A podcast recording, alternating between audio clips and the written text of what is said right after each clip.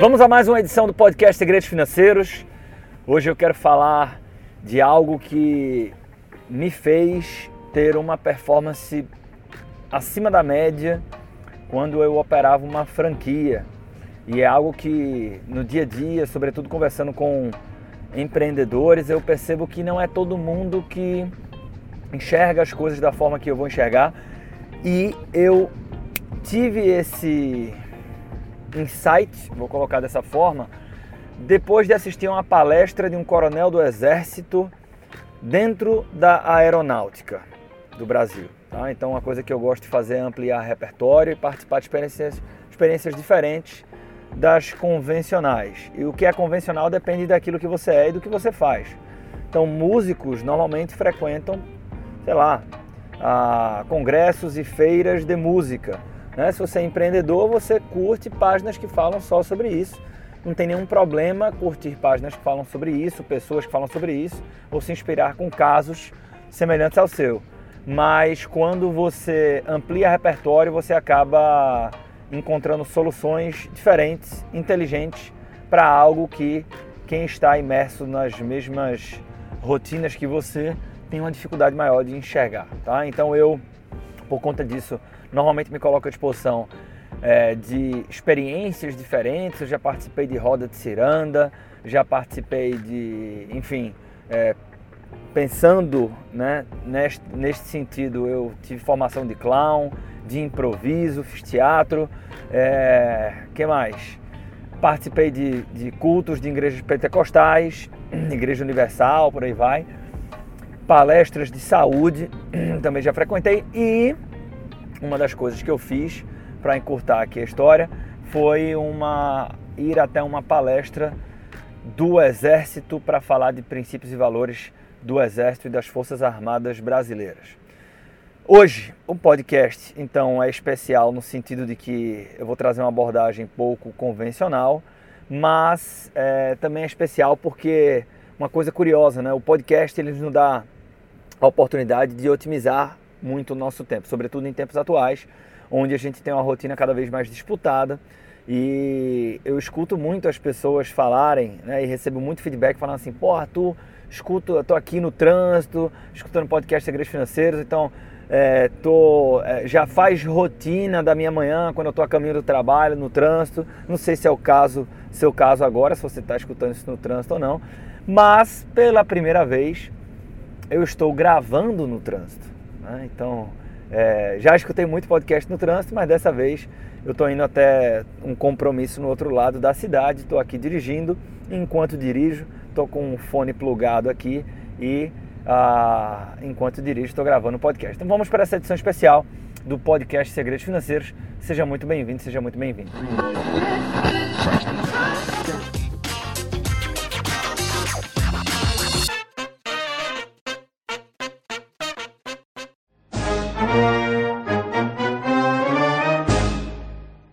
Pois então, é, eu operei uma franquia de.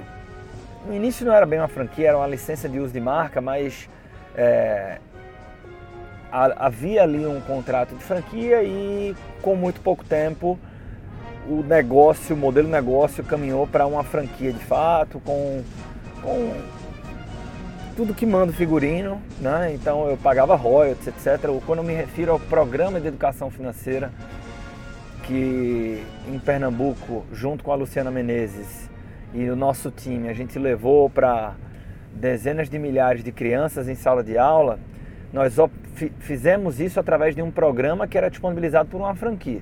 Né? Não é uma franquia tão conhecida como a Boticário, mas não deixava de ser uma franquia. E o fato curioso é que, veja, eu antes dos 30 anos, recebi uma proposta para assumir uma posição de CEO de uma empresa. E essa, era, essa empresa era justamente a empresa a, a franqueadora, através do qual eu comecei um relacionamento enquanto franqueado. Né? É... Uma coisa interessante, né? eu, eu não aceitei esse convite é, por uma série de motivos e, sobretudo, em função da empreender dinheiro. Mas, é, porra, eu fiquei muito feliz, né? com o reconhecimento que existiu ali. Né? É, e o que eu queria, o que me chamou a atenção quando eu paro para analisar essa trajetória, primeiro que não é um processo comum, né? É, quem se torna, quem é quem, quem se torna diretor, executivo ou, ou CEO, como a gente gosta de falar aí nas siglas em inglês, né? É, mas que nada mais é do que um, diretor executivo. O, quem se torna um diretor executivo é o fundador da empresa.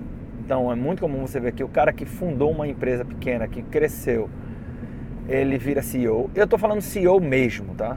O cara que realmente vira um CEO. Não é, é, por exemplo, eu posso dizer assim, Arthur, não, eu sou CEO da Empreender Dinheiro. Porra nenhuma. Eu sou fundador, eu, eu sou um monte de coisa, mas Empreender Dinheiro não tem porte para você dizer que tem um CEO, tá? Porque isso é uma coisa que muita gente faz, né? Não, eu sou o CEO da empresa tal, tá? Mas às vezes o cara é o fundador, é o proprietário, é o, é o diretor que seja. Mas como eu estou colocando a CEO, eu estou falando de você fazer a gestão é, de muita gente, de muita grana. Você tem que ter muita inteligência fiscal, contábil, é, de mercado para poder dizer que você realmente é um CEO, né? além de outras coisas. Então, é, quem se torna CEO é o fundador de uma empresa que cresce muito, né? E aí, em determinado momento do tempo, quando ela, quando ela cresce demais, normalmente esse fundador acaba contratando um CEO, né? isso acontece. Ou, sobretudo em empresas familiares, algum sucessor. Né? Então, o filho, né? ou, ou seja, você tem vários grupos enormes brasileiros que são familiares e que é, é comum que algum sucessor, um filho, um neto, ele se torne o novo CEO daquele negócio quando o fundador ele quer se aposentar ou ele quer assumir uma posição no conselho. E nenhum demérito aqui, tá? Cada vez mais a gente tem empresas familiares super preparadas e que não é qualquer um que chega lá só porque é filho ou neto que vai ocupar a cadeira de CEO ou de CFO ou de qualquer né, outro cargo de alta gestão. Os caras se preparam muito.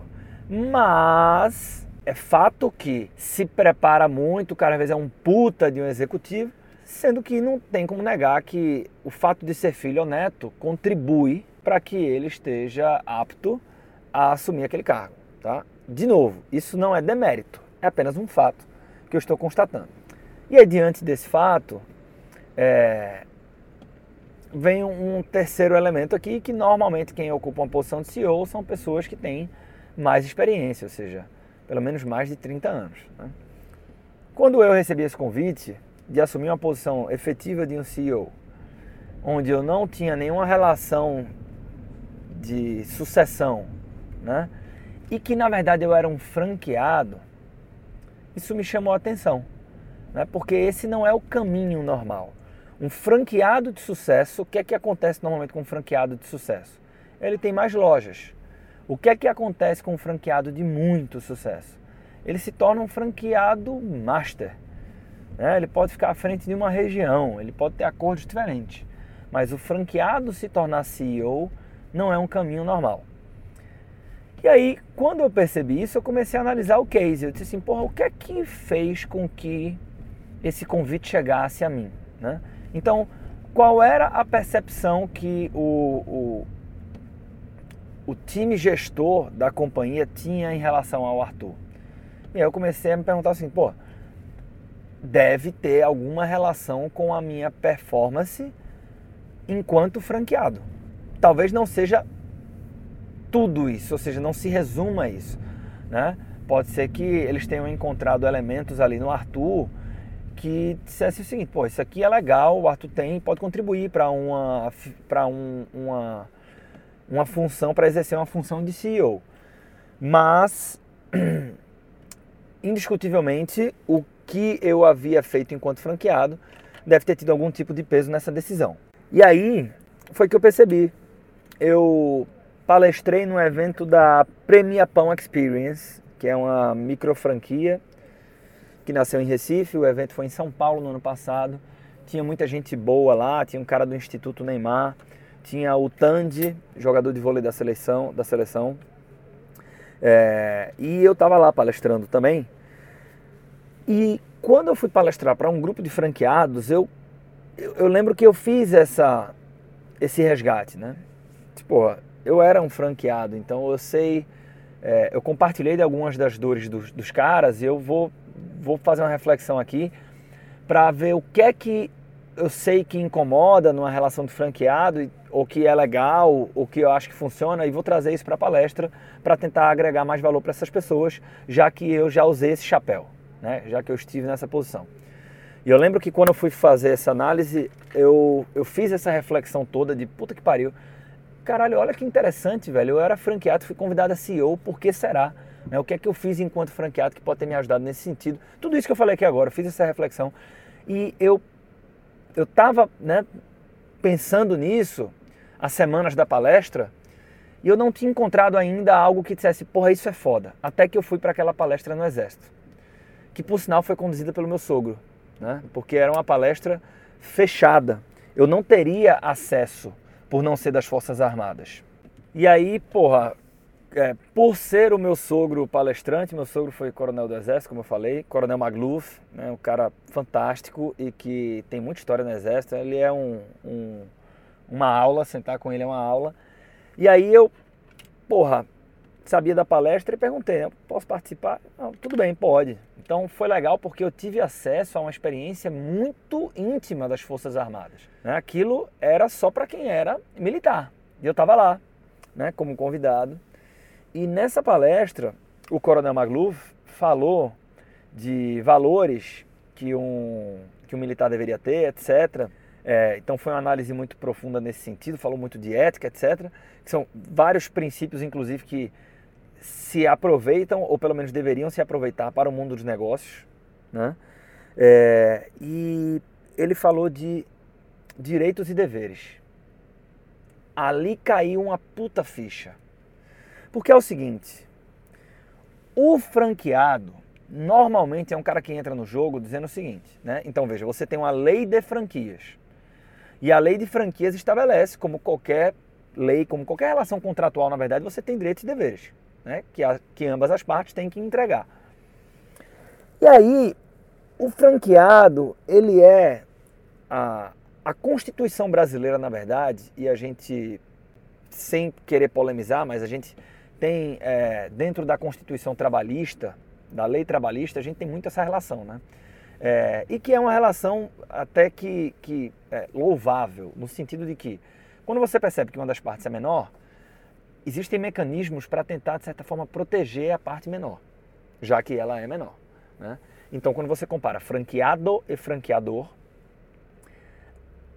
é razoável afirmar que o franqueado é uma parte menor. Então, esse franqueado pode ser o Jorge Paulo Lima, pode ser o Janguier Diniz, né? mas é razoável, porque na maior parte das vezes o franqueado, em teoria, ele é, ele é menos forte economicamente do que o franqueador. Né? E aí, em função disso, quando você olha para a relação de franqueado e franqueador, existe o um entendimento de que, porra, o franqueado tem que ser defendido, ele tem que ser protegido, ele tem que ter direitos. Ou seja, há uma constante provocação da lei e do ecossistema, e aí, por consequência, dos próprios franqueados de o que é que o franqueador tem que disponibilizar, o franqueador tem que dar o manual, ele tem que dar o, o, o modus operandi, ele tem que dar isso, ele tem que dar oportunidade, ele tem que dar um monte de coisa. E aí, é, ele tem que dar inteligência, tudo bem, o franqueado está pagando por isso. Eu entendo isso. A questão é que é, o Gary Vee fala muito disso, né? Que é um cara que eu curto bastante o conteúdo dele. A questão é o seguinte: a partir do momento que você entende que a responsabilidade do uh, do teu resultado é tua e exclusivamente tua, isso muda a tua forma de ver as coisas. Então, é, isso é um conceito né, de você se apropriar da responsabilidade dos teus resultados. E quando você faz isso, você é assim, a ajuda é bem-vinda, é evidente. Né? O apoio é bem-vindo, é evidente. A inteligência é bem-vinda sempre, mas qualquer coisa que vier, ótimo. Eu só não posso contar com isso para ter sucesso. Porque aí eu conto com a quantidade de inteligência ou de apoio ou de influência que vem do terceiro. E sobre o terceiro eu não tenho autonomia, porra. Eu tenho autonomia sobre o que eu vou fazer. E aí, quando você coloca esse filtro dentro dessa análise, você vê o seguinte, que o franqueado é um cara que isso, isso serve para o empresário, isso serve para é, o colaborador, tá? Eu estou falando aqui especificamente para o franqueado, mas expanda esse exemplo, esse conceito, tá? O franqueado é um cara que ele está muito preocupado nos direitos que ele tem. Ah, franqueador, mas você vai me dar isso, mais aquilo. Ah, franqueador, mas o, o, o mercado está muito competitivo, comprimiu minha margem. O que é que você vai fazer por mim? E puta que pariu, quando esse cara falou de direitos e deveres lá na palestra lá do Exército, né, que na verdade ele é coronel do Exército, fez uma palestra para a convite da Marinha do Brasil, da Aeronáutica do Brasil, perdão. Quando ele fez isso, ele falou muito da importância de você buscar os seus direitos e de você, na mesma proporção, talvez ainda maior, você buscar cumprir os seus deveres. E nisso nós não somos muito bons. Na média, a gente é muito preocupado. Quais são os direitos do consumidor? Eu sei. Eu sei quais são os direitos do. Tem que imprimir, tem que ter uma porra de um livro com os direitos do consumidor para estar tá lá e tal, não sei o quê. De novo, eu não estou dizendo que não tem que ter, não. Eu só estou dizendo que todo o ecossistema é feito para proteger o pequeno e aí a gente se acostuma a só pensar nos direitos. Inclusive, ouso dizer, pegando o exemplo do consumidor aqui, que a gente compra mal pra cacete porque ninguém sabe quais são seus deveres enquanto consumidor e aí você acaba se tornando um mau comprador, um mau consumidor. Quando você é um franqueado, tá todo mundo, e olha que eu já participei de muita assembleia, muita conferência de franqueado e é um muro das lamentações aquela porra. E aí, por opção, isso não era, isso era, é, isso era natural para a gente aqui, né? A nossa unidade é uma decisão nossa. E eu falo isso com muita segurança porque eu afirmei isso à torto e à direita durante muito tempo para o nosso time. E tem gente que está comigo desde a época, desde essa época, tá? Comigo até hoje na Empreender Dinheiro. Então falei várias vezes assim, ó, gente não está em pé de guerra com São Paulo. O dia que a gente achar que a matriz, que a franqueadora, não está no mesmo time da gente, a gente morre no dia seguinte. Se tiver um pau lá, se tiver um problema lá, a gente vai comunicar esse problema, ao invés de ficar lamentando essa porra, a gente vai para o campo resolver. Porque a partir do momento que eu viro para a matriz, para a franqueadora e falo o seguinte, cara, tô com um problema aqui, eu preciso confiar que eles não fizeram esse problema, ocasionaram esse problema de propósito, que isso aconteceu porque problemas acontecem no negócio e que a partir do momento que eu comunico, os caras estão se esforçando para resolver. O dia que eu perder essa relação de confiança com o meu franqueador, fudeu. E aí a gente foi premiado ah, mais de uma vez como melhor unidade do país. Várias práticas que a gente implementava aqui foram repassadas para outras unidades. A gente foi convidado a fazer uma palestra rápida sobre como ter uma unidade de negócio sustentável e tal. Então, o que eu estou colocando aqui não é que ah, a gente era um puta modelo, a gente era uma referência. Não, não, não. A questão não é essa. A questão não é essa. Estou falando de mindset. É um conceito. Porra, quais são os meus deveres? Porque o, o franqueado é. Ah, não, mas deveria ter me dado isso, deveria ter me dado isso, isso aqui. Eu realmente acredito que sou um cara que eu não teria estômago para ser franqueador. Porque o franqueado tá reclamando, reclamando, reclamando, mas aí o franqueador pergunta para ele assim: "Cara, vem cá. A porra da planilha que eu peço para você preencher, você preenche? Não. O relatório de visitas? Não. Você fez uma porra de... Não, não. Porra! Então, é, isso eu acho que é um conceito que se leva para a vida. Eu precisei entrar dentro das Forças Armadas para escutar o coronel, um coronel do Exército falar isso.